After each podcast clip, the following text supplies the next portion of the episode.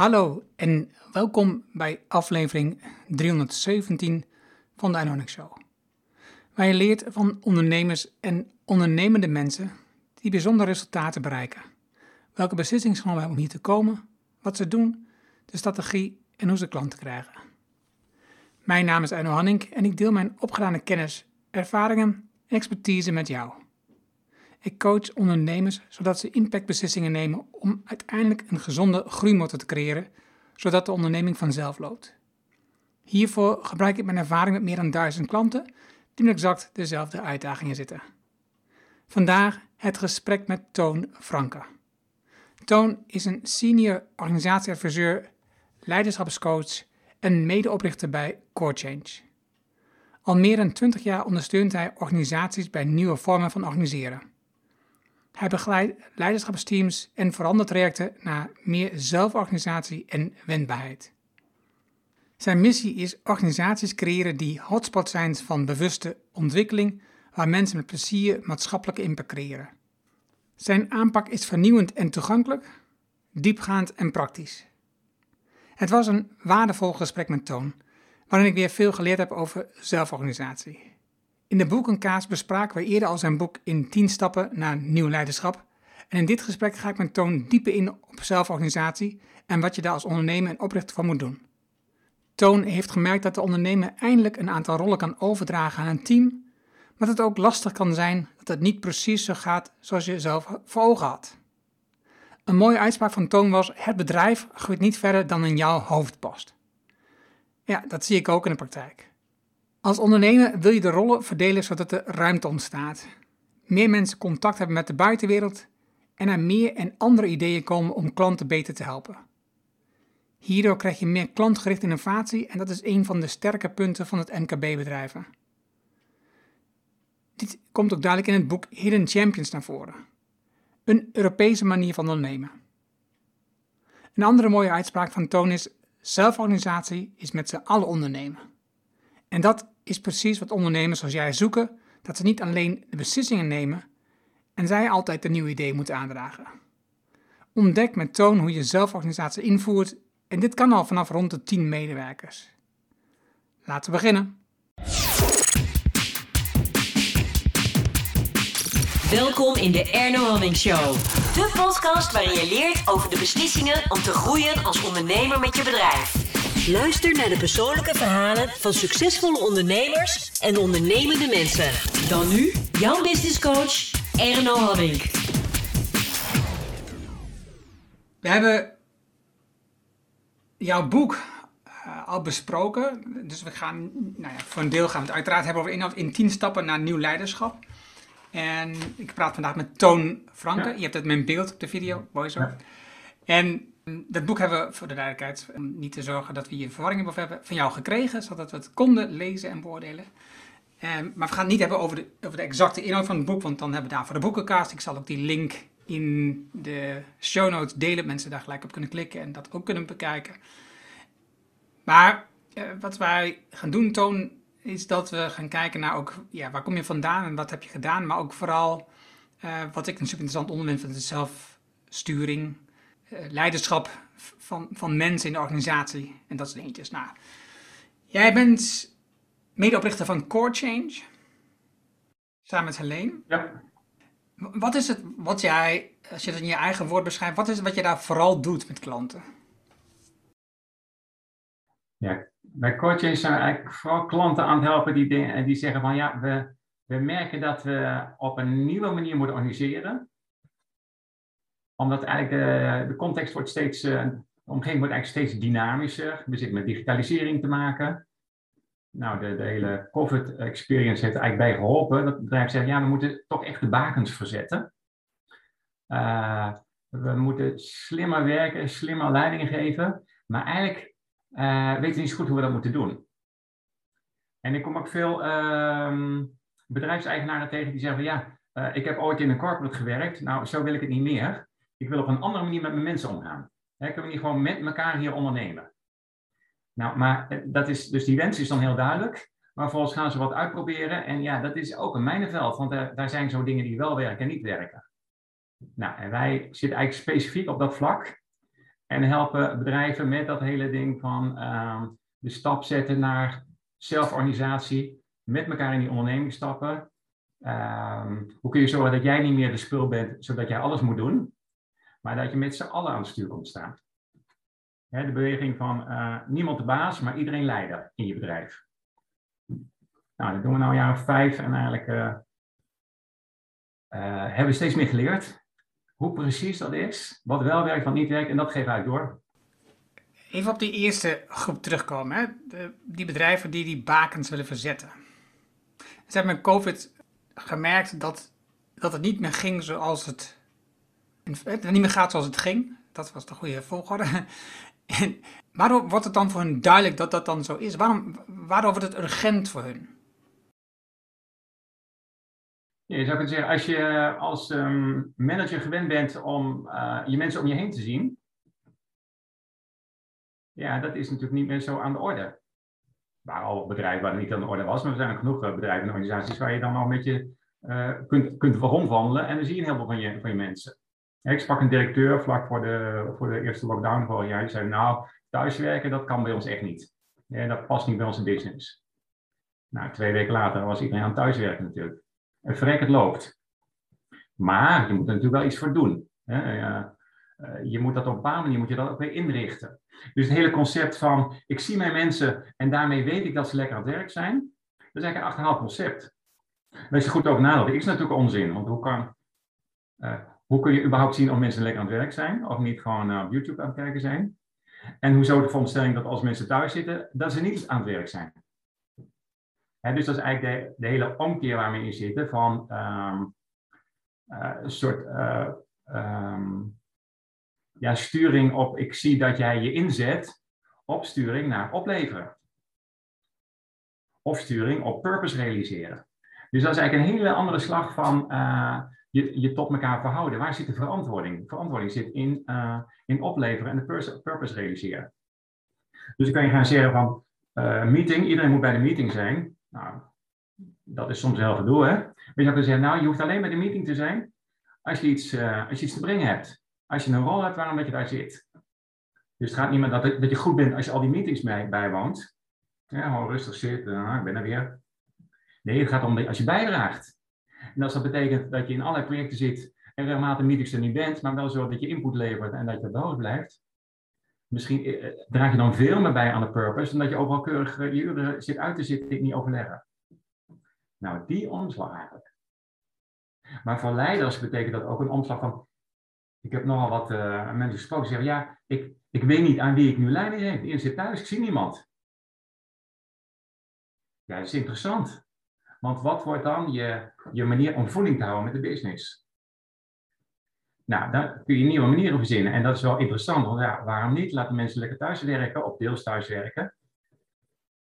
En alleen voor bepaalde redenen naar het kantoor komen. Maar dan moet je op een hele andere manier moet je, je leiderschap gaan invullen.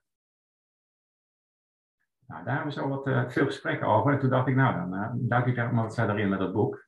Dus dat heb ik gedaan. Maar dat is eigenlijk het vraagstuk wat ik veel tegenkwam. Mensen zeggen, ja, hoe geef ik leiding? Ik zie niemand. Of ik geef leiding aan mensen die net in dienst zijn, die ik nog niet gezien heb. Ja. Want ja, dat ook, je noemde net, hè, dus dat, die, als je rondloopt, dan zie je dat mensen lekker aan het werk zijn. Maar hoe weet zo'n manager dan dat die persoon ook werkelijk niet aan het werken, maar, maar wel lekker werkt? Dat die, dat die persoon zelf het ook lekker vindt. En zeker nu. Ja, ja. ja precies. Want het oude concept is, loop je rond en dan geef je een beetje aandacht en dan, uh, dan denk je, nou, we zijn lekker bezig. Maar dat is eigenlijk aan het, aan het verbrijzelen. Ja, het is ook niet altijd nodig om met z'n tienen of z'n twintigen bij elkaar te zitten. Want je, je bedrijf kan ook veel, je kunt ook bij de klant zitten of je kunt meer thuis zitten. En wat is dan lekker werken? Ja, dat is natuurlijk heel erg sturen op um, wie kan wat oppakken. Dat is, dat is uh, inspireren op purpose. Oké, waar gaan we voor? Hè? In, in, die, in die sfeer komen. Ik zat vanmorgen bij een, uh, bij, bij een bedrijf, gaan we zelf een organisatie doen. En die zei van nou, we doen nu ongeveer zes maanden over een, uh, een prijsberekening doen. En onze doelstelling is om dat binnen 48 uur te doen. Yes, nou hebben we wat. Dus iedereen veerde op, hè? Dat kan niet namelijk, 48 uur. Dat gaan we doen. Nou, die spirit. Dus dat je met elkaar in het ondernemen komt, hè, met zo'n uitdagend doel. En daarbinnen dat iedereen die rollen pakt waarvan die denkt van ja, dat, daar, daar voel ik me snel in, daar ben ik eh, goed in, expert in. Of daar wil ik in leren, kan ook. Dus dat je eigenlijk ook kijkt van wie pakt wat op. En zelforganisatie is eigenlijk vaak, misschien komen we straks nog op, de grootste angst is van, uh, ja, maar als je mensen zelf laat doen wat ze leuk vinden, dan is er van alles wat niet gebeurd. Ja, dat valt erg mee. Iemand is van uh, Excel-sheetjes, vindt dat geweldig dingen uit te zoeken. Iemand vindt het geweldig om het oude met klanten en uitvraag te doen, wat de klant wil. Dus je kunt eigenlijk redelijk verdelen. Dus werkgeluk zit ook, mag ik, heb ik autonomie, heb ik regelvrijheid? Vinden mensen heel belangrijk. En kan ik de dingen doen waar, ik, uh, waar mijn sterke punten liggen, waar ik goed in ben. Nou, daar kun je eigenlijk heel erg, um, daar kun je op navigeren.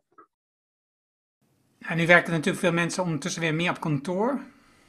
Ja, dus de situatie is weer wat veranderd, maar nog steeds werken ook veel mensen thuis. Is de, de, de balans is er meer, meer thuis, meer in combinatie met op kantoor werken. Uh, maar hoe, hoe help je nou een ondernemer die op zo'n moment, in zo'n fase, waarbij dus ook die de mensen niet ziet, toch erbij om voor te zorgen dat iedereen meegaat met zo'n verhaal? Want als je op kantoor bent, kun je regelmatig je purpose herhalen en kun je versterken en kun je in beeld brengen. Maar hoe doe je dat nou als, als ja, de helft van je mensen gewoon de helft van de tijd thuis zijn? Ja, um, ik was laatst bij een uh, uh, bedrijf, 50 man, werken in de oil- en gasindustrie. Hele sterke purpose. Uh, wat ze daar willen teweegbrengen met een nieuw soort waardeketens. Nou, die hebben eigenlijk een proces gedaan waarbij in een bedrijf, iedereen die er binnenkomt, krijgt, een, uh, krijgt een bepaling van zijn persoonlijke purpose. Dus ze zijn dus heel erg bezig wat jou drijft, wat jouw motivatie is in je leven, uh, dat, dat, uh, dat dat aligned is met waar, waar het bedrijf voor staat. Kijk, dan heb je, natuurlijk, dan heb je maximaal een natuurlijke motivatie. En dan is die purpose van het bedrijf niet iets abstracts, waarvan ik denk, oh ja, dan moet ik wel bij mijn, bij mijn laptop hangen, want anders raak ik kwijt. Nee, dat is namelijk waar ik voor warm loop. Dus ik loop warm voor uh, uh, creatief of innovatief organiseren. Dus daar hoef je mij niet aan te herinneren. Dat is namelijk waar ik, uh, waar ik denk, dat, daar, daar ben ik de komende tien jaar mee bezig. Vind ik leuk.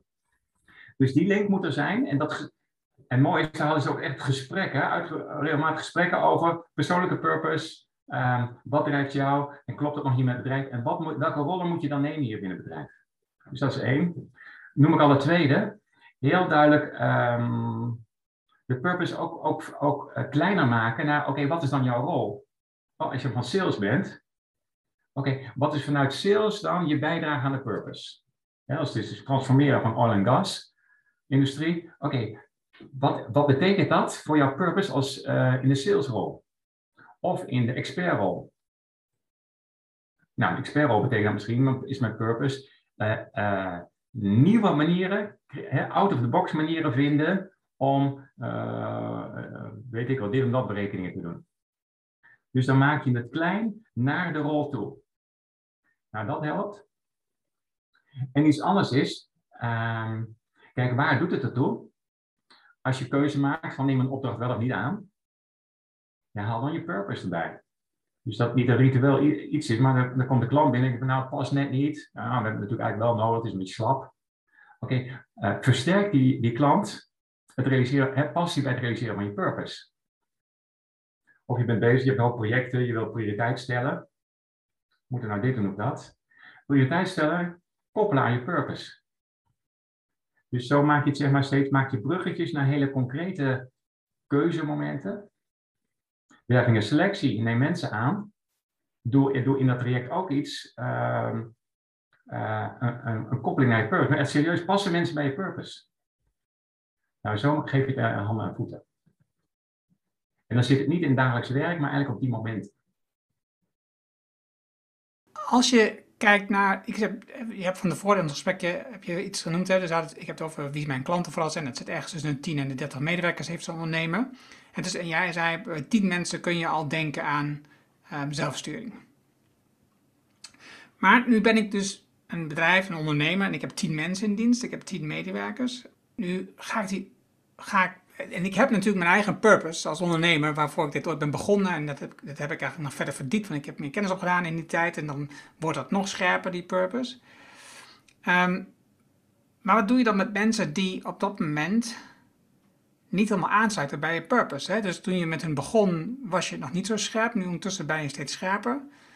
En zij sluiten niet helemaal aan bij je purpose. Wat, doe je dan? Het zijn wel mensen die al met je mee zijn gegroeid. Daar ga je natuurlijk niet zomaar afscheid van nemen, denk ik dan. Kijk, de, de, het beste werk is uh, als je aligned bent. als je op dezelfde blik kijkt. En hoe, hoe, scherp je dat, uh, uh, hoe scherp je dat moet slijpen, ja, dat is aan jou. Misschien heb je een hele goede nerd die ontzettend goed werk doet. maar misschien wat anders zijn werk zit dan jij. Ja, als de match is, why not? Als je er geen last van hebt. Als jullie goed matchen, als je elkaar aanvult, prima. Dus zit je eigenlijk met jobcrafting. Oké, iemand die helemaal in de, um, in de kern van het bedrijf zit, of in de back-office van het bedrijf. Ja, prima, zo. Laat maar doen. Als er frictie ontstaat over koers of over prioriteiten, ja, dan heb je gesprek. Kijk, maar vaak zie je wel, uh, wat ik in ieder geval ken, is van ja, dan ben je met twee, drie mensen begonnen. En dat zijn gewoon je, je peers bijna. Ja, nou, die, die zullen wel een waarde hebben, want blijkbaar heb je synergie gebonden de afgelopen jaren. Dus dat is dan de waarde. Ja, en die purpose, daar heb je het over. Ik schets nu dan het beeld dat dat dan de purpose is van de ondernemer. Maar in je boek heb je het ook over. Maar eh, is het dan handig om die purpose gezamenlijk te bepalen? Ja, daar hoor, daar, daar hoor ik heel verschillende verhalen over. Ik, ik, spreek ondernemers die, die zeggen van ja, bedrijf is mijn leven dus uh, we kunnen het samen over purpose hebben. Maar ja, dit is gewoon, dit is de manifestatie van mijn purpose. En, en je kunt meedoen of niet meedoen. Ja, ja, zo kan het werken. Je kunt ook zeggen, als het minder, uh, minder pregnant is, zal ik maar zeggen. Het helpt natuurlijk als je met elkaar stilstaat wat willen bereiken. Als je, hè, als je met elkaar doel zet, oké, we willen Champions, Champions League winnen. Dan kan de bondscoach zeggen, maar het is natuurlijk ook leuk als je dat met elkaar zegt. Dus zeggen, hier stappen we in. En zoals ik net dat voorbeeld had van die teamleider zijn nu, we gaan uh, die pricing terugbrengen naar, 24, naar 48 uur. De lol is natuurlijk als iedereen zegt van ja, daar stap ik op in. Hier staan we, dit is onze hier gaan we voor. Dus geen purpose, hè, meer een opdracht. Dus die gezamenlijkheid die kan wel helpen. En, minimaal heb je nodig zegt van nou, ik, ik, ik brand er een beetje voor. Als je dan niet vol brandt voor die purpose, je zegt nou, ik ben, ik ben er wel voor gemotiveerd. Maar dat heb je denk ik ook nodig als je met zo'n een, klein bedrijf bent. Dat iedereen er, er vol in zit. Ook zijn mensen zeggen van nou, ik heb het ontzettend fijn thuis en ik vind hier een leuke plek. Ook prima. Hè? Nou, je, je, moet daar niet dogmatisch in worden. Maar in ieder geval de bestaansreden, de basis, dat gaat je ontzettend helpen. En voor mij is het wel, ik weet wat jouw ervaring is, als een, um, een start-up groeit, ja, dan moet je dit soort gesprekken hebben. Want het is altijd de, de owner die, uh, ja, de purpose is van hem. Dus die gaat ook op buiten overal praten en met, uh, met stakeholders. Uiteindelijk wil je dat het zich verbreedt. Dat er een aantal mensen komen uh, die die purpose zo verankerd hebben, die dat verhaal zo van binnenuit kunnen vertellen, dat die ook naar buiten kunnen. Dat, dat wil je op een gegeven moment qua, qua schaalgrootte, maar dat wil je ook qua betrokkenheid. Want ja, je wil ook niet uh, alleen maar de vertegenwoordiger zijn van je bedrijf en de anderen niet. En dan kom je in een fase, hè, en dat beschrijf ik in mijn boek ook wat, sterker, maar werk wij ook veel aan. Ik zeg van ja, kun je je rollen gaan verdelen. De rollen die je als founder hebt, die eigenlijk vanzelf ontstaan zijn. Ik ben spreekwijs naar buiten, ik ben misschien ook spreekwijs naar financiers. Ik doe ook nog grote klanten. Kun je op een gegeven moment zeggen, ja, uh, zelfs dat zijn de kaarten in je hand, hè. Ja, prima als je allemaal kunt hebben, maar het is motiverender op een gegeven moment dat je ze gaat uitdelen. Motiverender voor wie? motiverender voor de spirit in het bedrijf. Hm. Dat jij niet toch nog met kop en schouders boven uitsteekt, maar dat je in een soort equipe komt, in een team, van wij zijn het met elkaar aan het doen. En vaak ook motiverend voor die mensen die al gewoon uh, jarenlang in het bedrijf zitten en ook willen groeien. Nou oké, wil je dan grote klanten doen of wil jij, uh, wil, je, wil een stuk van externe contacten doen, van stakeholdercontact? Wil je innovatie doen? En dat is eigenlijk een bewuste keuze, want als vang ben je eigenlijk zo vol van dat het allemaal in jouw hoofd zit, en dat is ook een beetje je kindje loslaten.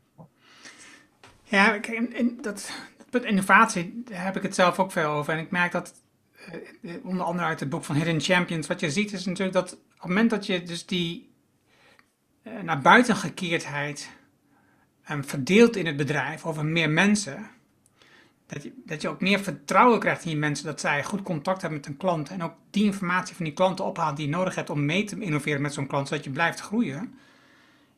Ja, dat, zou, dat zou jammer zijn om dat alleen bij jezelf te houden. Om dat jij de enige contact bent. Terwijl al die mensen van jou hebben continu contact met, met klanten. Dus waarom zou je niet die kennis en inzichten van die mensen ook gebruiken in jouw ontwikkeling van je bedrijf? Hè? Dus, dus hoe meer, ik, ik ben het helemaal eens. Hoe meer je mensen bij betrekt, hoe makkelijker het wordt om als bedrijf uh, met de klant mee te gaan en te blijven innoveren.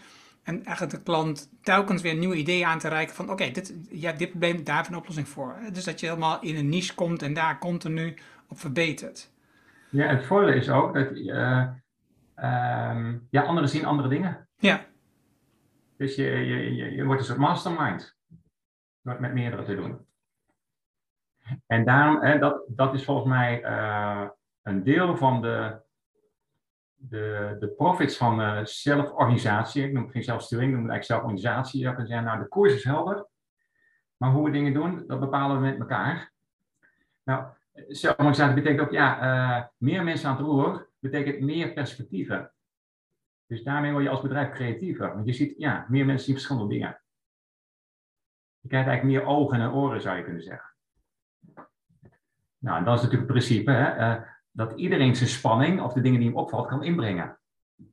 Nou, dan, dan word je onverslaanbaar. Als iedereen zeg maar, zijn voelspriet heeft van wat wil de klant, wat gebeurt er in de markt, en je hebt een, een communicatiestructuur dat dat allemaal bij elkaar komt, is veel sterker dan dat de meeste mensen met de kleppen op zitten en je hebt uh, jezelf en nog twee mensen die, uh, die de externe wereld mogen binnenbrengen. Dat is ook onnatuurlijk eigenlijk. Maar de kunst is dan hoe je al die verschillende perspectieven intern procest. Want wat is voor jou dan het verschil tussen zelforganisatie en zelfsturing? Nou, eigenlijk hadden we het net over. Zou ik kunnen zeggen, uh, zelfsturing is, we zijn met z'n tienen bepalen met z'n allen wat we gaan doen. Oh, we gaan naar die niche, of we gaan nieuwe diensten uh, doen, of we gaan daarop inzetten qua innovatie.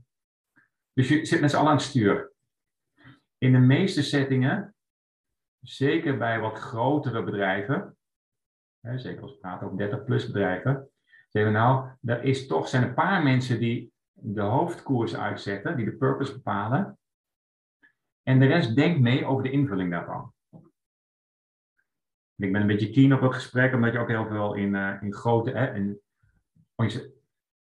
in corporates, maar ook in uh, zorgorganisaties en dergelijke, praten ze over zelfsturing. Maar dat is eigenlijk onzin, want er, wordt al lang gestuurd namelijk in de top. Dus dan wordt, dan wordt het een teleurstelling. Nee, laten we even precies framen. Waar zit de zeggenschap, waar zit de ruimte? En dat is sowieso bij zelforganisatie. Duidelijkheid over de speelruimte is heel belangrijk. Dat je elkaar serieus neemt. Dat je zegt oké, dit zijn de kaders. De koers is al wel bepaald, of deels bepaald. En daarbinnen kun je doen wat je wil. Want anders ga je een soort sessie in, gaan de hei op en iedereen mag wat roepen. Maar ja, wat doe je daar vervolgens mee? Van tevoren moet, je, moet duidelijk zijn, gaan we naar iedereen luisteren? Of hoe brengen we al die meningen tot een beslissing? Of zijn er al een aantal dingen die gewoon randvoorwaardelijk zijn vanuit de eigenaar? Betekent dat dan ook dat je, als je zelfsturing invoert, vanaf bijvoorbeeld dat je 10 mensen hebt, dat dat dan een andere uitvoering krijgt dan dat je 30 mensen hebt? Nou, volgens mij wil ik meer zeggen van als, uh, als oprichter-eigenaar hoeveel wil je uh, uit handen geven? Het meeste wat ik zie is van ja, het was mijn droom, dus ik weet, we zijn in die niche uh, die dienstverlening aan neerzetten. Dat, dat gaan we niet meer veranderen. Maar hoe we dat doen, en wat voor soort producten en hoe we daarin kunnen verbreden, dat, dat, bedenk, dat kunnen we met z'n allen bedenken. Nou, dan zou ik zeggen, er is al een koers. Het stuur is gezet, purpose is gezet. En daarbinnen hebben we van zelforganisatie in, in hoe we dat realiseren. Ja, dus je, je hebt, de, zoals ik dat, dat zou vertalen, de, de purpose die is, die is erg bepaald door de ondernemer. Voor 80, 90 procent. Ja. En de strategie bepaal je met elkaar. Ja, precies. Ja. En de tactiek, die kun je individueel bepalen. Ja, ja. Holacracy, dat is een manier om dit te organiseren. Wat zijn, wat zijn andere manieren? Uh, we kunnen zo meteen over lekker hebben, maar wat zijn andere manieren die je gebruikt? Ja, Legacy is natuurlijk, um, voor je dat kent, hè, dat is eigenlijk de beste regelset die er is. Heel precieze regelset om uh, zelforganisatie in te vullen. Maar hij is een beetje overcompleet. Dus niet iedereen houdt daarvan. En hij is ook een beetje Amerikaans. Um, dus in veel bedrijven uh, zeggen ja, we willen toch wel iets meer um, um, vanuit mensen met elkaar dingen organiseren. Nou, het eerste, hè, wat wij hebben gedaan bij Core Change, hebben we gezegd, nou, we, we zijn helemaal doorgeleerd op holocracy. Er zijn wat andere methoden, consentmethoden, sociocratie. Uh, die hebben we allemaal goed geleerd en verteerd. En dan hebben we een soort eigen, eigen aanpak gemaakt voor zelforganisatie. We noemen dat integrale zelforganisatie. En je zou kunnen zeggen dat dat maakt gebruik van holocracy, het is een soort holocracy light.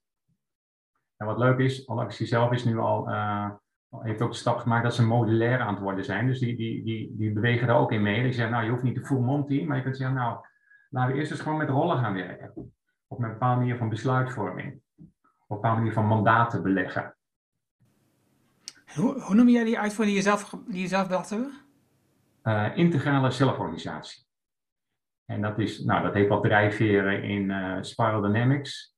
Maar het is eigenlijk heel modulair. En het gedachtegoed daarvan is, wat is voor jouw organisatie de volgende stap? Dat is misschien voor de luisteraars ook belangrijk. Hè? Ja, zelforganisatie, is, het gaat eigenlijk over, over meer zelforganisatie. Welke stap gaat jou helpen om je dienstverlening te verbeteren of, hè, of met plezier prettiger samen te werken? En dat is handig dat je, dat je wat modellen hebt, weet wat er, wat er bestaat in de wereld. Maar uh, wat gaat jou, welke stap gaat jou helpen? Gaat beter overleggen jou helpen? Of gaat werken naar rollen jou helpen? Gewoon precies kijken waar, uh, wat jou meer snelheid gaat geven. Maar de kern is wel altijd, je werkt vanuit rollen. Ja, dat werkt eigenlijk best. En dat was voor mij ook voortschrijdende inzicht hoor. Want zelforganisatie, dat heeft natuurlijk zoiets van, uh, oh, lekker ruimte. Ruimte en autonomie. Vinden mensen fijn, hè? Pink, uh, autonomie mastery. Ja. Nou, er zijn heel veel experimenten mee, mee geweest. In de zorg, maar ook in, uh, in bij start-ups. Optimale autonomie, ja, dat werkt misschien uh, als je met z'n vijven, met z'n zevenen bent. Maar op een gegeven moment moet je gewoon afspraken maken. En het gekke is eigenlijk, het, het, het, het tegenstrijdige is dat je voor zelforganisatie eigenlijk meer expliciete zaken moet regelen of nou laat ik zo zeggen, niet minder in ieder geval dan in een reguliere organisatie. Hè, met het uh, handboek en weet ik allemaal procedures. Want in zelforganisatie zeggen we, ja, maak alles transparant, maak alle afspraken expliciet. Dus, dus ik heb bepaalde verwachtingen, hè, wat jij, wat jij uh, mag. Misschien ben je mijn manager en heb bepaalde ideeën wat jij, wat, wat jij, uh, hoe ik me tot jou moet verhouden. Dat is allemaal impliciet dan komt nieuw iemand binnen, die kijkt een beetje rond en denkt, oh, zo werkt het hier. Nee, maak alles expliciet. Dus wat jij mag, wat jij mij mag zeggen, wat ik jou mag zeggen, waar mijn vrijheid zit. En rollen is daar een heel goed instrument voor. En hoe meer transparantie, van de ene kant geeft dat veiligheid, hè? Dus jij kunt me niet piepelen, want het is gewoon heel duidelijk in welk spel we zitten. En ik kan eigenlijk optimaal gas geven. Een bekende paradox is natuurlijk eigenlijk uh, voetbal bijvoorbeeld. Heel duidelijk spelregels. Uh, daarbinnen kan, kan heel veel energie gegeven worden. Waarom? Omdat dat, dat, uh, ja, we weten waar we aan toe zijn met elkaar. Ja, ik ben, ik ben scheidsrechter in de voetbal, dus ik weet heel goed hoe dat werkt. Oh ja, kijk. ja, ja. Nou, dat is net dan de, een beetje het mankement natuurlijk van de metafoor, want in, bij zelforganisatie hebben we geen scheidsrechter. Nee, dat klopt. Ja, ja, ja. Dan doen we dat met elkaar. Maar dat zit eigenlijk dan in de, we hebben wel uh, de regels vastgelegd. Dus iemand kan zeggen, hé, hey, maar we hadden hier een scheidsrechter nodig. Die zeggen, nou, wat hebben we eigenlijk afgesproken?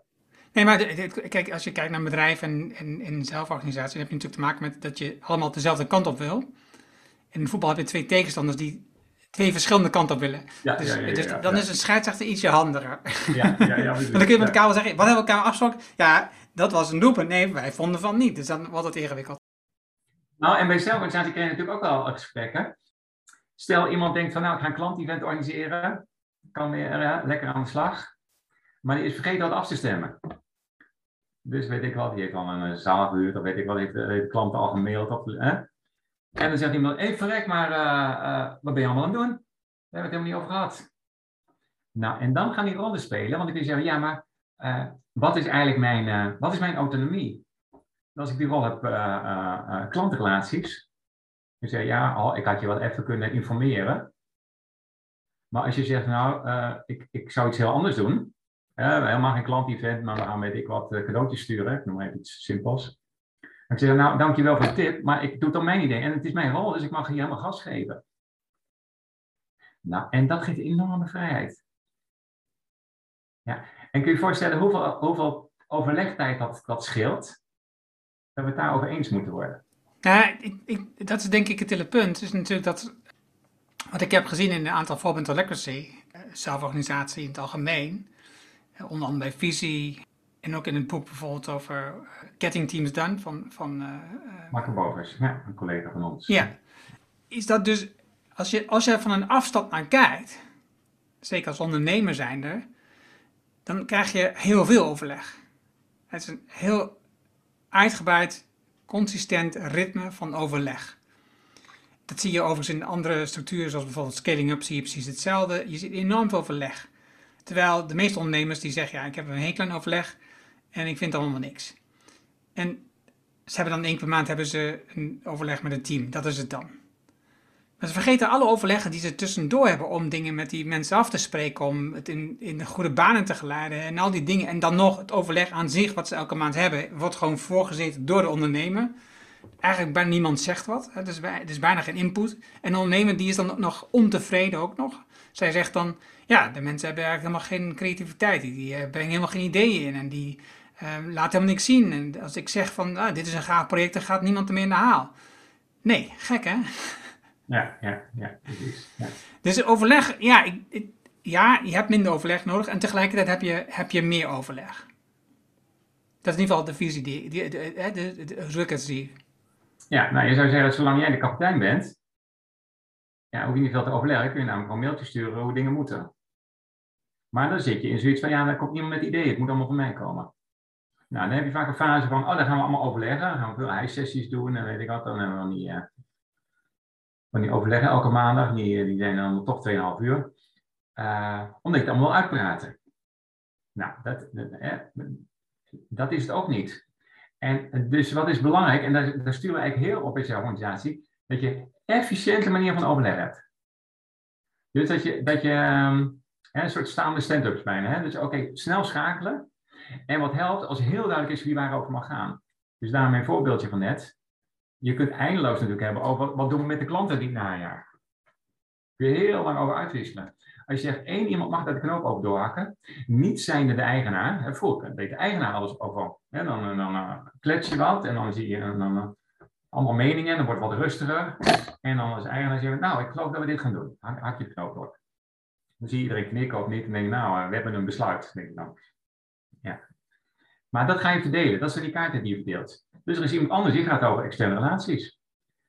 En die post dat ook zo, maar die hoeft niet nog zo lang door te praten tot er overeenstemming is. Je kan gewoon zeggen, nou, ik, ik wil je mening horen. Oh ja, daar had ik niet aan gedacht. Dat kan ook zoiets. Oh, dat is ook een goede tip. Ik ga weer door.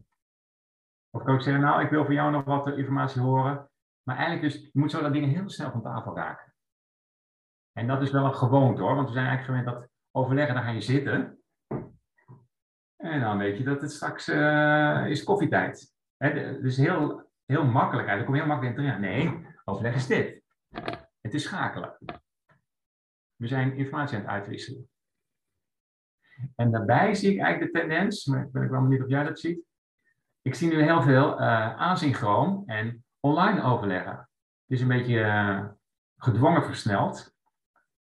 Maar dat is eigenlijk heel mooi. Hè? Dat is gewoon dat hele overleggen via Trello of Slack of uh, je internet wat je hebt. Want een heleboel dingen van, heb je ook alweer dat adres van die en die? wanneer was ook de afspraak en zo? Kunnen we dat, hè, allemaal van dat gechit-chat? Doe dat gewoon online. En dan heb je de kostbare tijd samen om echt aan brainstorming te doen en creatieve dingen aan, of strategische dingen. Dus een heleboel van dat, van die, van die eh, feitjes uitwisselen of schakeldingetjes, dat moet je eigenlijk helemaal van de, van de overlegtafel halen. Ik vind ten eerste je voorbeeld van dat sales heel mooi. Dus dat je, dat je zo iemand die heeft bedacht, eh, ik ga een sales event doen. En um, iemand zegt dan, ja, wacht even, ik ben het niet mee eens. Ik vond eigenlijk iets anders veel beter. Ja, maar het is mijn rol, dus ik bepaal. Ik vind het fijn dat je me een tip geeft, daar, ga ik meenemen. Maar uiteindelijk kies ik wat we gaan doen. Dat vind ik een heel mooi voorbeeld. Dus dat, daar, eh, dat, eh, ik denk dat je daar als, als, als luisteraar kunt, dat je nadenkt, oh ja, frek, zo werkt het dus. Dus iemand heeft die rol. En die kan best overleggen met de ondernemer, de oprichter, mensen in een team, externe mensen. Maar uiteindelijk bepaalt die persoon, omdat die rol is, bepaalt zelf, um, dit ga ik doen. Dat is autonomie in mijn weet je. Dus je hebt dus de kaders, je hebt de, de, de, de muren waarbinnen je kunt, zeg maar, fungeren in, in, de, in de breedte. Dus je kan links en rechts alle kanten op. Uiteindelijk, jij als eigenaar van die rol bepaalt, we gaan die kant op. Dat is hartstikke mooi. Dat scheelt, wat je al zegt, enorm veel overleg, want het is niet telkens afstemmen. Wat ik zelf merk in dat online stuk, is als je niet oppast, is dat je de hele dag in het online overleg um, hangt. Het is, wat er gebeurt als je met Slack bijvoorbeeld bezig bent, is dat mensen signaaltjes aan het bestaan op het moment dat er een nieuw Slack-bericht is. En dat lijkt op alles urgent is, net ze continu moeten reageren op dingen. En dus eigenlijk niet aan hun werk terugkomen. Ik zit er vooral bij bedrijven die in de programmeer- en de ICT-omgeving zitten. Waarbij ik zelf dan veel geleerd heb van de jongens van. Um, nou, wat zij, wat zij zeggen is eh, eh, eigenlijk. Dus, ten eerste, je kan niet bij iemand iets in de agenda plannen. Dat, eh, dan, moet je, dan moet je even afstemmen. Je kan niet zomaar in die agenda iets plompen.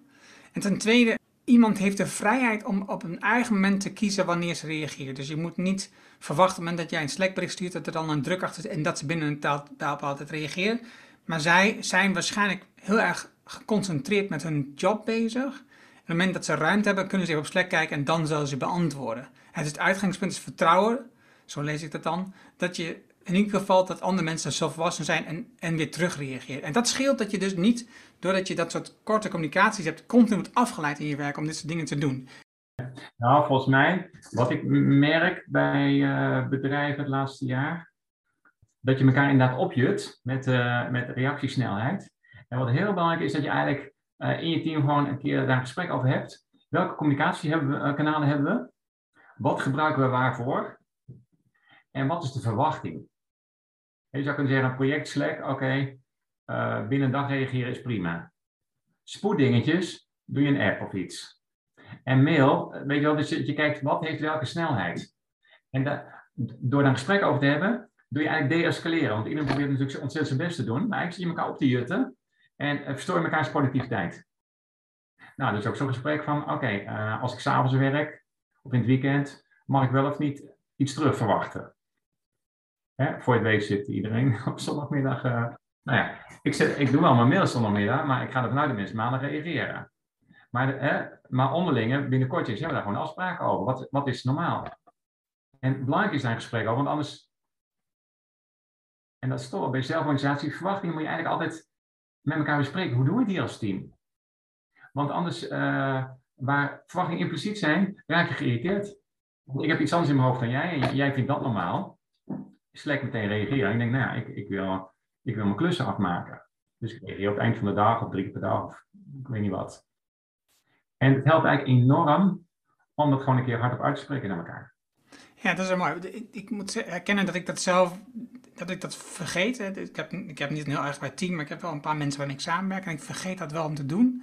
En ik werk eigenlijk zelf niet zo vaak aan het weekend en ook niet echt s'avonds. Maar soms gebeurt het, weet je. Zoals afgelopen weekend had ik een paar dingen die wilde ik per se afmaken. En, um, en die hadden consequenties voor de rest van het team. En ik had er was een bepaalde deadline die we elke maand hebben. En ik was, uh, ja, ik, ik, had gewoon wat privé waardoor het allemaal niet liep zoals ik wilde. Dus uiteindelijk in het weekend heb ik het afgemaakt. Maar ik heb er wel bijgezet in die e-mail naar hun. Luister, dat ik dit nu heb afgewerkt op, op zaterdagochtend. Dat is voor mij 7 uur of zo. Um, wil niet zeggen dat jullie nu moeten reageren op wat dan ook. Dus ik heb, ik heb ervoor gezorgd dat wij nu vertraagd zijn. Dus als het daardoor niet lukt dat wij die dinsdag niet op tijd opleveren, is dat mijn probleem en niet jullie probleem. Dus kijk wat je kunt doen. Want het kan maar zo zijn dat zij zegt, maar ik vind het ook prettig om dit om zondag even af te handelen, omdat ik altijd om zondagavond begin. Dat is prima, dat laat ik aan hun over. Maar, maar dat is niet een verplichting en dat is niet wat ik hen wil opleggen. Dus dat is een mooi voorbeeld. Je doet eigenlijk twee dingen. Je bent expliciet in je verwachtingen en je neemt, en je, je neemt verantwoordelijkheid. Nou, dat zijn eigenlijk hele mooie principes voor, uh, voor zelforganisatie. Ja. Je zou kunnen zeggen, ah, voor een, uh, voor een, eigenaar, een leider, die de stap maakt naar zelforganisatie, zijn dit, dit dingen die je eigenlijk bewust moet aanleren. Omdat je zo gewend bent om te schakelen in je hoofd. Want alle, alle lijntjes komen bij jou samen. Oké, je komt op een soort gelijke playing field. Nou, dan, dus dan moet je over nadenken. Oh ja, wat zijn die de verwachtingen? Wat mag ik van jou verwachten? Oh, dit is voor mij normaal. Oh, is dat voor jou normaal? En ik zeg wel eens, ga naar een soort... Um, ga naar een soort uh, spelregels of ground rules voor je team. Gewoon op dit soort basic dingen. Bereikbaarheid, beschikbaarheid, communicatie. Uh, omgaan met conflicten. Hè? Als er irritatie is, wie, wie heeft daar verantwoordelijkheid in om een stap te zetten? Hoe lopen die stappen? Vaak ga je daarover nadenken als dingen misgaan. Hè? Dan bouwt het een beetje op en dan raak je geïrriteerd. Nou, dus, maar op een gegeven moment is het handig om daar gewoon een, een goed gesprek over te hebben met elkaar. En dan dingen af te spreken die voor jullie werken. Nou, je hebt natuurlijk bedrijven die hebben het gewoon op de website staan. Hè. Uh, zijn inspirerende voorbeelden. Maar uiteindelijk moet je gewoon zelf kijken, oké, uh, wat, wat zijn hier, wat komt er uit het gesprek? Wat leggen we vast wat we van elkaar mogen verwachten? Wanneer ben ik eigenlijk een goede medewerker? Iedereen heeft een rol, al goede, goede collega, zou je kunnen zeggen. Nou, wat is die? En dat geeft heel veel rust. Want ik merk bij een zelforganisatie, het gaat over autonomie en vrijheid. Wat eigenlijk enorm onderschat wordt, is dat mensen ook behoefte hebben aan uh, veiligheid en uh, duidelijkheid. Het voorbeeld van visie is natuurlijk heel leuk, hè, dat ze daar uh, met salarismodel hebben gezegd van nou, salaris halen we helemaal uit het spel. Gewoon 40 jaar lang, je krijgt een, jaarlijks verhoging, niks geen bonus, niks. Totale voorspelbaarheid. Als je hier komt, relax op dat vlak. De uitdaging zit op rollen en innovatie en pak de verantwoordelijkheden die je wilt. Maar Um, het is goed om besef te hebben voor je bedrijf, je collega's, welke behoefte aan zekerheid is daar. Vaak is dat een beetje, een beetje gênant, daar heb je niet zo snel over. Uh, vrijheid en autonomie, geef mij het maar, ik wil ruimte pakken, dat is uh, sexy, die drijfveer zie je eigenlijk heel zichtbaar. Maar eigenlijk heeft ook iedereen een drijfveer van erbij horen, veiligheid, duidelijkheid. Nou, belangrijk als je dat leider er eigenlijk gevoel voor krijgt. Ik heb het in mijn boek ook wat uitgewerkt. Eigenlijk zijn het allemaal verschillende behoeftes waarvan belangrijk is dat je daar gevoel voor hebt, want daar, kan, daar kunnen mensen afhaken. In dat hele, in dat hele appel voor zelforganisatie. Ja, je hebt ook de, de, de snelletjes die zeggen, oh ja, leuk hè, uh, ik doe mee. Maar als je in je team kijkt, misschien zijn er een paar mensen waar je denkt, nou, kunnen die wel mee in zelforganisatie? En dan is een interessant gesprek van, oké, wat is daar nodig aan een soort uh, fundament om die mensen mee te laten doen? Ik heb van de week vorige week had ik een paar vragen. En die wil ik even voorleggen. Want het is iemand die dus kijkt naar zelforganisatie in zijn bedrijf. Het is een zijn bedrijf. Maar hij had ook vragen. Dus hij gaat op onderzoek uit. Maar ik was wel benieuwd wat jij ervan vindt. Um, ik moet even naar voren halen. Wat hij, het gevoel wat hij had, was dat, dat misschien niet iedereen behoefte had aan zelforganisatie. Dat niet iedereen behoefte had aan, aan dat ze zelf beslissingen mogen nemen of besluiten mogen nemen. En dat ze soms liever hebben dat, dat, dat lastige besluiten worden genomen door iemand anders, door de leider. Hoe zie jij dat? Komt dat vaak voor? Is dat, is dat, is dat gebruikelijk? Is dat, wat moet je daarmee? Ja, dat is wel iets wat ik veel uh, tegenkom, ja. ja. Dus voor mij is dan altijd een soort doorvragen van, wil je het echt niet of vind je het een beetje, vind je het een beetje spannend?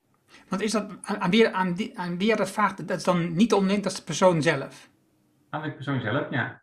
Dus in veel organisaties, in, grote organisaties, mensen die een geschiedenis hebben, dan natuurlijk geleerd om gewoon je mond te houden.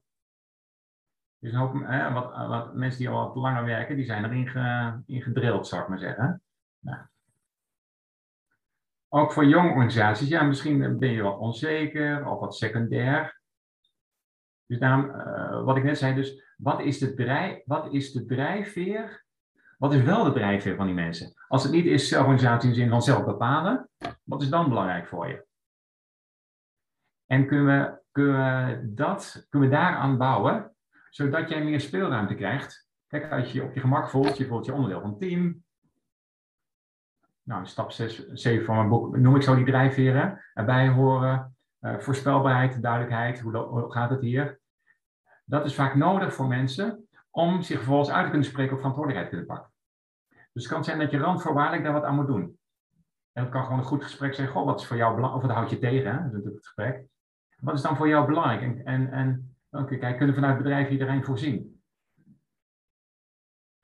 Een ander ding is voor mij ook bij zelforganisatie van, ja, mag ik van jou volwassenheid vragen? Dat is stap, uh, stap 8 van mijn boek. Maar dat heb ik speciaal zo benoemd, omdat ik deze vraag heel veel tegenkom. Mag ik volwassenheid vragen? Je hebt een volwassen man, je hebt een huis, al niet een hypotheek, je neemt grote beslissingen zelf. En dan zeg je dat je hier in bedrijf dat liever niet doet. Ja, dat, kan, maar we hebben toch uh, gelijk. Ik, ik zie deze relatie als gelijkwaardig. Ik zie jou als volwassene, net als ik. Dus belangrijk is welke rol wil je pakken hier?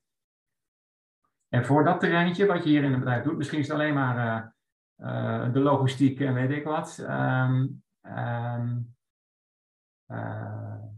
nou ja, wat om jou. Maar voor dat stukje ja, ga ik vanuit dat jij de verantwoordelijkheid pakt. Misschien ben je niet van strategie, prima. Maar als jij van, uh, van de boekhouding bent, of van, dan neem ik aan dat jij daar helemaal van bent. He, want het is toch gek dat ik jou moet controleren daarvoor. Dus dat is eigenlijk een appel doen op dat we hier op allemaal, allemaal 18 plus zijn. En ja, we hebben een ruilrelatie. Een wederkerige ruilrelatie. Nou, en dat is een wat, wat pittiger gesprek, zou je kunnen zeggen. Maar ik vind dat ook wel een reëel gesprek. Van oké, hoe, sta je, hoe sta je erin hier? En als mensen uh, daar niet in voelbaar worden, misschien hebben ze een reden, hè, weet ik wel, van privé of slecht in de vel. Nou, zwallen, hè. Kun je zelf voelen van, nou, wil ik dat een tijdje toestaan?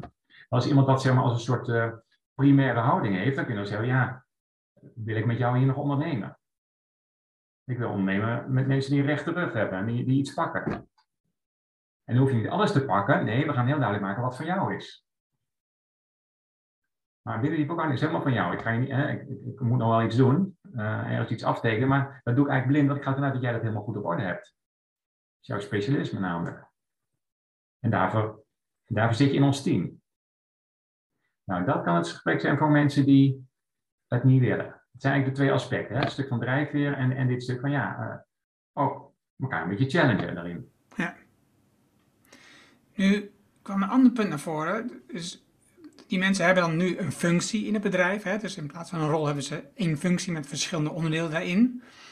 En wat ze merken is dat die mensen toch op een manier nou ja, vol zitten met hun werk. En dan hebben ze het gevoel als, als, als, als leiders van het bedrijf, als managers, als oprichters, dat ze ja, dat die mensen, als ze met rollen gaan werken, heel veel omschakelmomenten krijgen. Omdat je dan, hè, de ene moment uh, zit je in die rol en volgende moment moet je in die rol acteren. Hè, en soms moet je ook in een cirkel of in wat een overleg zitten vanuit die ene rol en dan heb je een overleg vanuit de andere rol. En dus zijn ze uh, bang dat er veel omschakelmomenten zijn en dat dat dus veel energie kost van die mensen. Dat je dus daardoor dus eigenlijk verlies hebt van aandacht en daardoor dus of slechter werken of dat mensen harder moeten werken of dat ze dus minder klaar krijgen, dat u het bekijkt. Hoe zie je dat? Hoor je dat ook, hoor je dat ook terug? Nee, ik heb nog nooit gehoord. Oké. nee. Nou, ik uh, wel, en dan zeg ik ietsje, uh, ietsje simpeler, hè, van, wordt het niet versplinterd? Of soms zeggen we ook, ja, dan moeten, dan moeten vakmensen moeten iets met planning gaan doen. Maar dat is toch zonde, want het zijn namelijk vakexperts. Die gaan een beetje tijd zitten we doen met plannen. Ja, ja, die ken ik wel. Ja, ik, het gaat eigenlijk om uh, die rollen slim verdelen.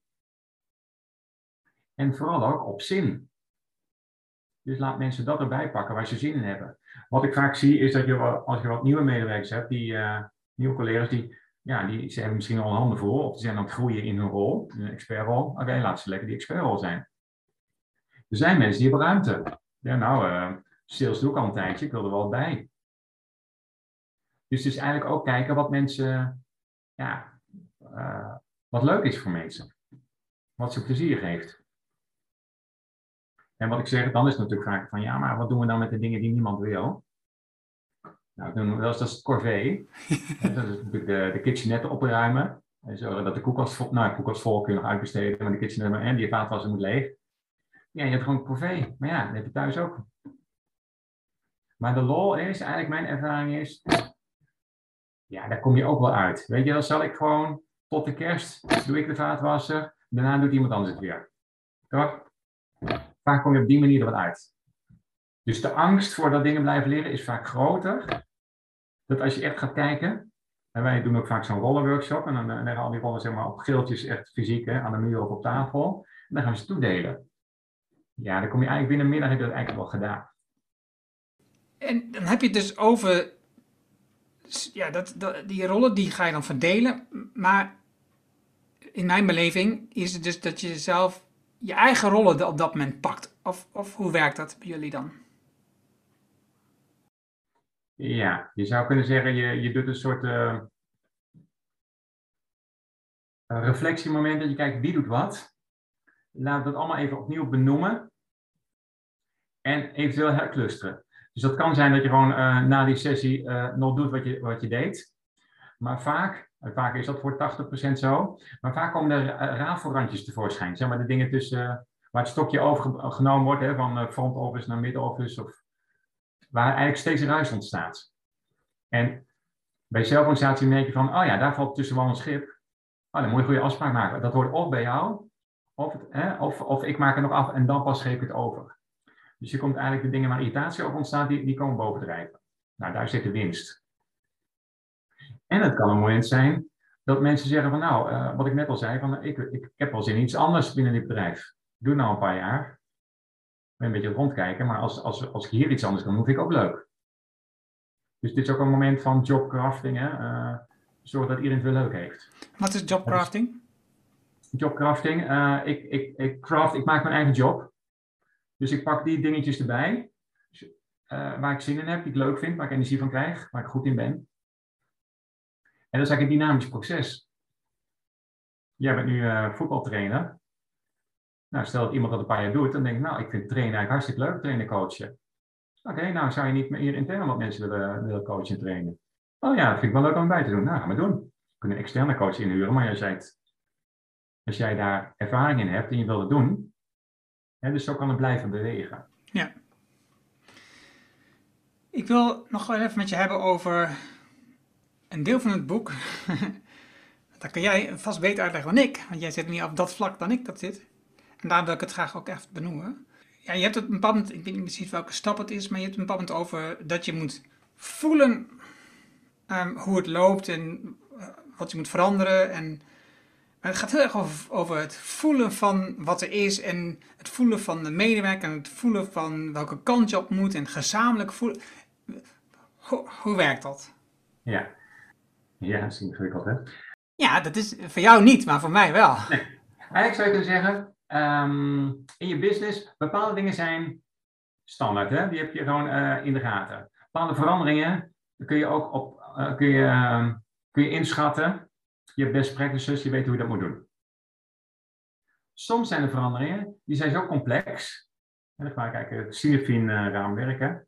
Een complexe situatie, ik denk nou eigenlijk geen idee hoe het moet. Je zou kunnen zeggen, het kabinet vorig jaar, nieuwe uitdaging, geen idee hoe het moet. Het enige wat je dan kunt doen is eigenlijk, ja, uh,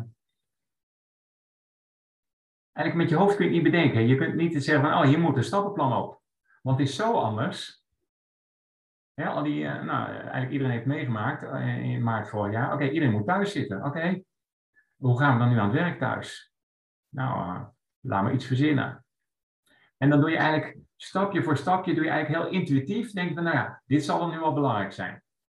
Ik had een, een bedrijf op een gegeven moment, na een week, die directeur zei nou ja, als je wil, dan eh, neem je bureaustoel maar naar huis. Ja, ik weet het verder ook niet, maar hier staan ze voor niks. En thuis heb je misschien een goede plek nodig. Dus hups, we zorgen dat die bureaustoelen gewoon naar mensen thuis gaan.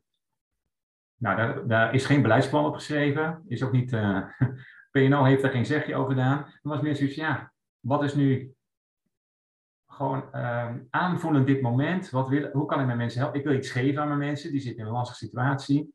Wat kan ik helpen? Dit. Stapje voor stapje. En dan zeg ik dat zijn eigenlijk, als situaties heel nieuw zijn, en als ondernemer ken je het misschien ook, als je, als je in een heel nieuwe niche begint, dan doe je het eigenlijk een beetje op je onderbuik. Dan heb je nog geen strategisch plan. Denk je, nou, ik probeer wat. En dan krijg je weer een reactie van hè, hoe, het, hoe, het, uh, hoe het valt. En daarop doe ik weer de volgende stap. Nou, ik zeg, en daarin ben ik niet de enige, uh, dat vraagt eigenlijk om, om uh, ja, misschien heb je buikgevoel of intuïtie, hè? Misschien niet. Maar het grappige is dat je gewoon leren. Dat is niks esoterisch of zweverigs. Zoals je kunt leren uh, gestructureerd nadenken en een businessplan te maken, kun je ook leren, um, ja, eigenlijk je, een soort gevoeligheid te ontwikkelen voor uh, wat is hier nodig, wat speelt hier, um, wat is hier een kans. En ik denk dat je dat sowieso al doet als je met iemand in gesprek bent of bij een klant van jou, dan jij bent zo ervaren, je sluit aan bij die klant, hè, je, voelt met, eh, je hebt zo'n gesprek en langzaam voel je van nou, misschien kan hier dit wel of dat wel. Of ja, ik heb nog geen product wat hier past, maar ik voel wel een soort vertrouwen. Misschien moeten we die dienstverlening gewoon eens gaan piloten. Nou, dat soort impulsen. En ik doe eigenlijk een warm pleidooi om uh, daar meer op te gaan vertrouwen. En dat meer te gaan ontwikkelen. Als, als spier, als vaardigheid. Net zoals dit een spier is, die kun je trainen. Dan kun je intuïtie, is, is niks soft, het is gewoon een skill. Dat kun je, kun je oefenen. En waarom moet dat? Nou, dat moet waar je in complexe, sterk dynamische contexten zit. Dus als je paspoort uitgeeft, nou wil je niks intuïtiefs, wil je gewoon een paspoort uitgeven. Of noem maar op, gewoon een uh, uh, digitaal platform opleveren. Maar als je omgeving zo anders is dat je denkt van, hé, hey, maar mijn dienstverlening is, is nu helemaal in duigen gevallen, ik moet iets anders. Die, die, dat café bij ons om de hoek, die begon een soort boerenmarkt. Ja, het café stond toch leeg. Ja, een koffie to go, maar ja, daar stikt het van in Utrecht. En op een gegeven moment had hij uh, uh, groenten van de locals. Dus dat café was omgetoverd. Er stonden een paar van die mooie retro marktstalletjes. En die had een man biologisch spul van in de buurt. Nou, heeft hij geen businessplan opgemaakt. Geen sterkte zwaktanalyse. Hij die dacht natuurlijk ook van, ik ga maar wat doen. Nou, is aangeslagen. Dus je zou kunnen zeggen, waar de wereld heel, of waar je omgeving heel divers is, dynamisch is, complex is, daar moet je meer educated guesses doen eigenlijk. En dan zeg ik voor, voor leiders, voor, voor uh, eigenaar, is dat eigenlijk een vaardigheid die je waarschijnlijk al gebruikt, maar die je nog meer, kunt, ja, meer op kunt vertrouwen. nee, dat is precies waar ik, waar ik dan even voor doorga. Want ik denk ook dat dat gebruikelijk is. Het ondernemen is het bedrijf begonnen vanuit een soort buikgevoel. Zeg ja, ik heb dit, dit issue heb ik zelf. Of um, ik zie dit gat in de markt en ik ga er gewoon voor. En dat is eigenlijk bijna niet uitleggen aan een ander. En je hebt gewoon een gevoel. En het is heel ingewikkeld om uit te leggen aan een ander. Maar dan loop je bedrijf eenmaal. En dan kom je natuurlijk nog in situaties uit. En je schetste ze net. Uh, waarbij, waarbij je eigenlijk niet voorbeelden hebt of niet kunt analyseren. En dus je moet, je moet wat doen vanuit je eigen gevoel. Maar hoe koppel je dat dan aan wat je net allemaal beschreef? Dat je heel erg moet vastleggen en moet duidelijk zijn en alles goed moet uitschrijven richting alle mensen in je bedrijf, zodat iedereen weet waar hij in toe is. Hè? Dus als je dus. Je, je gaat vertrouwen op je intuïtie, maar, dat, maar niemand begrijpt dat nog in je bedrijf. Ja, ja. Nou, je zou kunnen zeggen. Of moet je als ondernemer juist gaan vertrouwen op de intuïtie ook van je medewerkers? Ja, dus dat voorbeeldje van toen straks. Ik ben van, de, van mijn klantcontact, ik ga een event organiseren. Dan kun je mij vragen van, hoezo een event? Ik denk nou, ik heb, uh, of ik heb heel veel kennis en ervaring. Of ik heb een marktonderzoekje op gedaan. Maar het zou kunnen zijn van, ja, we zitten in zo'n specifieke situatie. Hè, de boel opent zich na, na die anderhalf jaar COVID. Ik heb het gevoel dat mensen behoefte hebben aan ontmoeten. Volgens mij moeten we gewoon live gewoon netwerken. Ja, mensen ontzettend behoefte. Gewoon echt normaal weer, net als vroeger. Beetje old-fashioned, weet je wel, gewoon met elkaar met een biertje. Is dat, en dan kun je mij wel doorzamen, maar kan ik zeggen, ik heb gewoon het gevoel dat dat nu klopt. Dan kun je zeggen, nou Toon, ga maar eens een, uh, even een klantenonderzoek doen. Even, uh, even uitzetten of je behoefte aan is. Dan zeg ik, ja, hoezo? Dat is veel te langzaam. We zijn drie weken verder. En dan is het eigenlijk dat je in het bedrijf kunt, kunt ehm, eh, ja, kun je dat met elkaar oefenen, dat ik in mijn rol ook intuïtief kan handelen. En dan mijn skills, hè, mijn expert zijn, is dat ik ehm, eh, dat mijn intuïtie in de goede richting wijst. Maar ja, dat moet je met elkaar uh, experimenteren. Misschien zeg je, nou, Toon, doe maar. Dan denk nou, ik vind niks, maar ja, hij, hij kan zo goed praten. Ga maar doen. En dan kan ik alleen maar zeggen, ja, volgens mij past het bij de purpose. Is een beetje, maar volgens mij past het bij de TTG's nu. Dan ga het doen. Nou, het wordt of succes of niet, dat weten we. En dan hebben we weer geleerd. Maar op, dat moment, als, eh, sorry dat ik je onderbreek, maar op dat moment, dus, oké, eh, even dit voorbeeld pakken. Dus die, die medewerker die zegt, die, is, die heeft de rol klantcontact of sales of hoe je het noemen wilt. En die zegt, ja, ik heb bedacht dat we een sales event gaan doen. En dus eerst kwam die ondernemer, die, die hoorde in één iets van, er is een locatie gereserveerd en uh, er zijn nou kosten gemaakt. En uh, ja, jezus, wat gebeurt er nou? Weet je, waar komt dit in één keer vandaan? Nou, dus die, die stapt naar die medewerker en, zij zegt, ja, moet je luisteren, ik heb um, een evenement georganiseerd, want ik wil, ik wil dat, dat, dat klantcontact op gang brengen. En ik denk dat dat nu behoefte aan is. Ja, waar komt dat idee er vandaan? Ja, nou ja, het, is gewoon een gevoel. Ik, heb, ik, ik, hoor dingen in de markt en ik, ik, hoor dingen bij onze klanten. En ik denk dat die mensen echt behoefte hebben, zeker nu uit de lockdown komt, dat dit gewoon interessant is. Maar die ondernemer die denkt nog steeds, ja, het is gewoon een waardeloos idee. Ik vind er helemaal niks. Ik vind gewoon dat we gewoon moeten blijven concentreren op SEO en moeten gewoon uh, data verzamelen en weet ik wat. Ja. Nou, het is heel herkenbaar, hè, dit. Hoe laat je nou je rol als ondernemer, als, als, als drijfveer van dat bedrijf, achter dat bedrijf en jouw eigen spirit, dat je zegt, van dit is mijn bedrijf. Dus het moet gewoon zo. Hoe laat je dat dan op dat moment los? Ja, wauw. Nou, dat is precies een goede vraag. Dus um, die hele beweging naar nieuw leiderschap, die gaat dus heel erg over ken jezelf. Want je moet namelijk hele nieuwe dingen doen.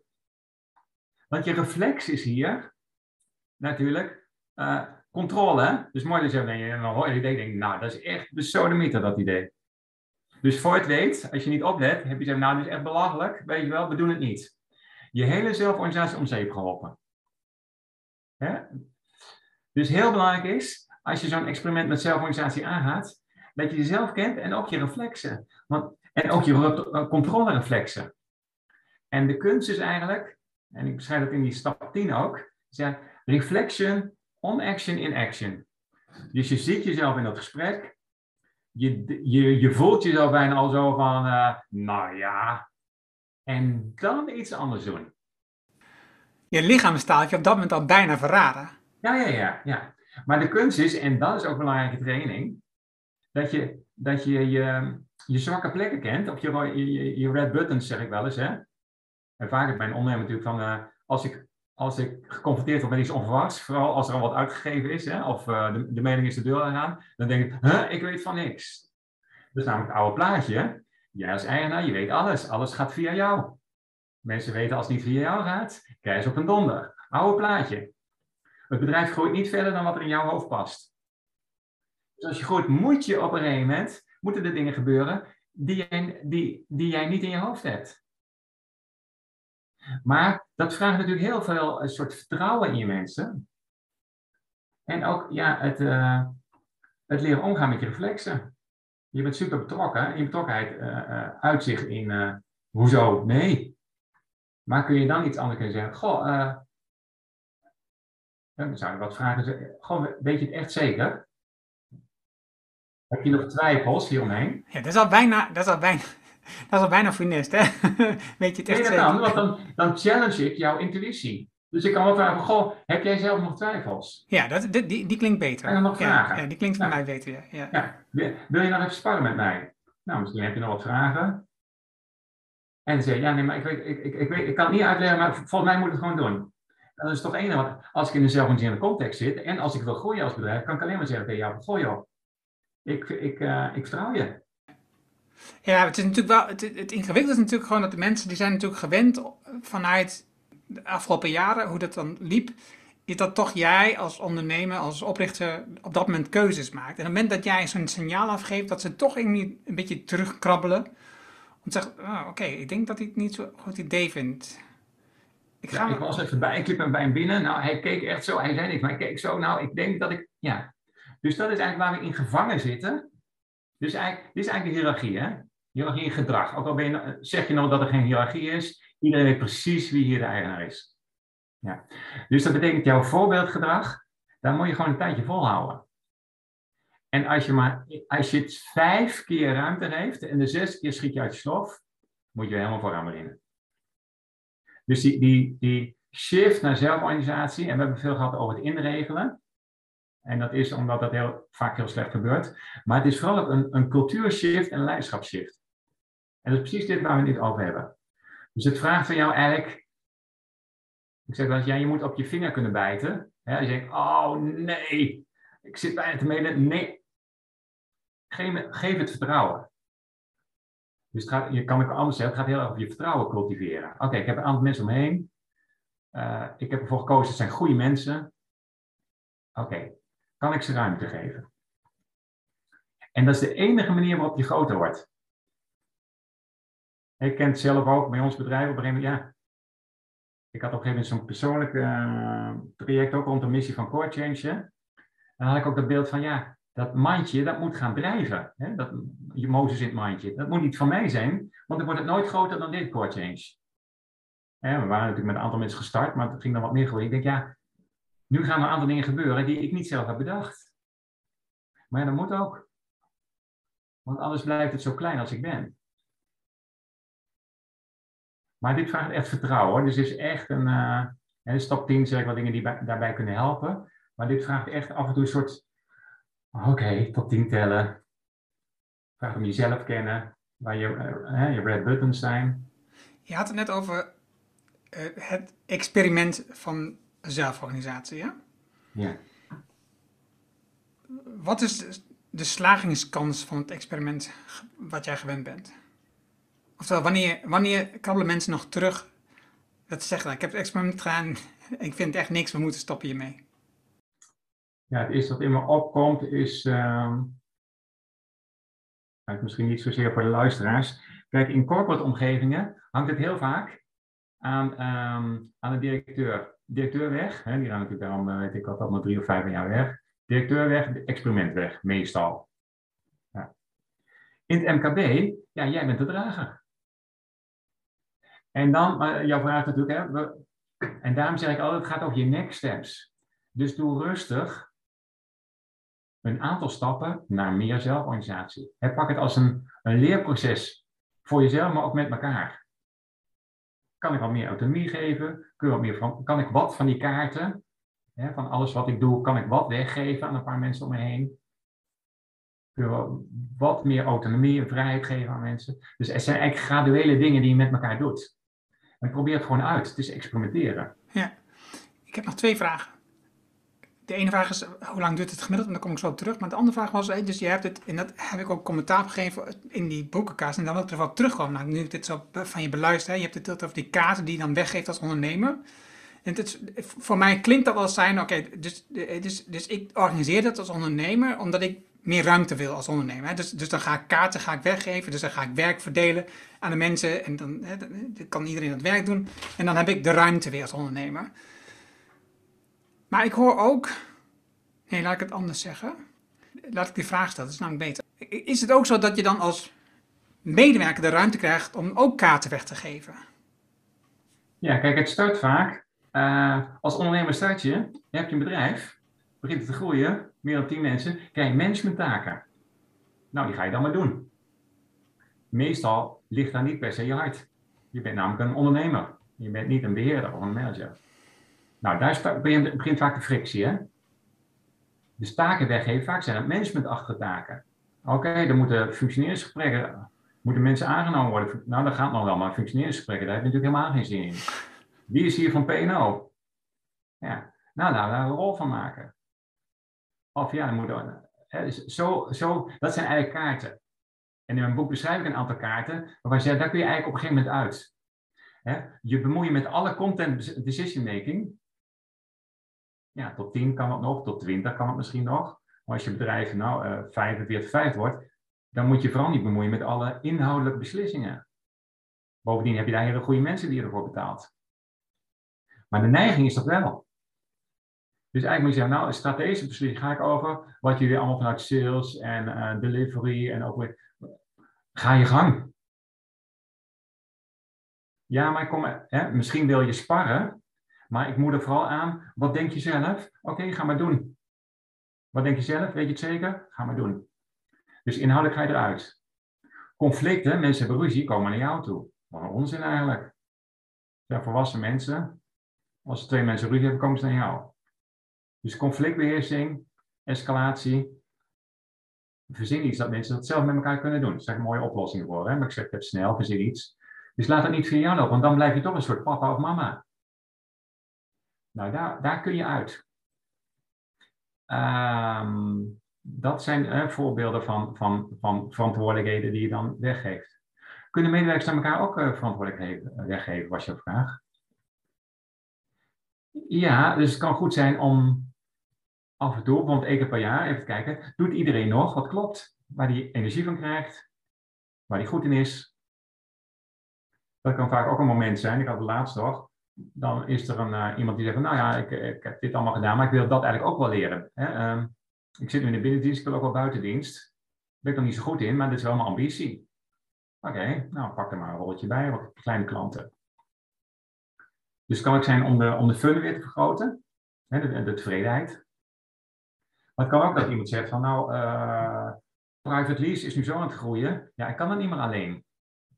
Of digitalisering is nu zo aan het groeien, ik deed er nog een beetje bij vanuit ICT, maar er moet, ook echt een, er moet eigenlijk iemand echt digitalisering beet gaan pakken. Nou, die gesprekken heb je nu ook, maar eigenlijk uh, ja, door in rollen te denken, kun je zeggen, oh, dus we hebben een, rol, uh, een digitale dienstverlening. Oké, wat moet er in die rol zitten? Oké, wie gaat het oppakken?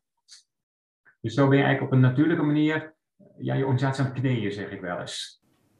Hoe lang duurt gemiddeld, zeg maar, dat je weet en ook de, de basis hebt staan om dit in te voeren, om zelf organisatie in te voeren?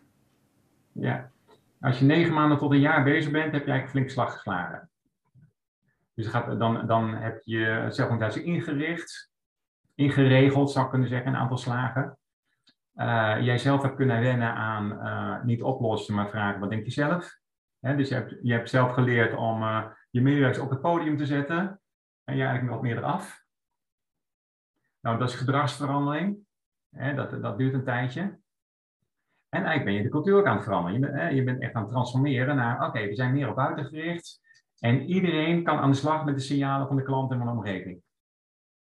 Nou, daarom negen maanden. Vaak zitten we bij organisaties in het traject van negen maanden. Kun je heel, heel aan doen. En dan moet je dat zelf nog doorzetten. Ja. ja. ja. Oké, ik bedenk, ik had nog één vraag die ik uh, vergeten was. Dan is het, ronden we echt af. We hebben het net heel over eigenaarschap ook van het bedrijf. Het is de ondernemer, oprichter, die is eigenaar van het bedrijf.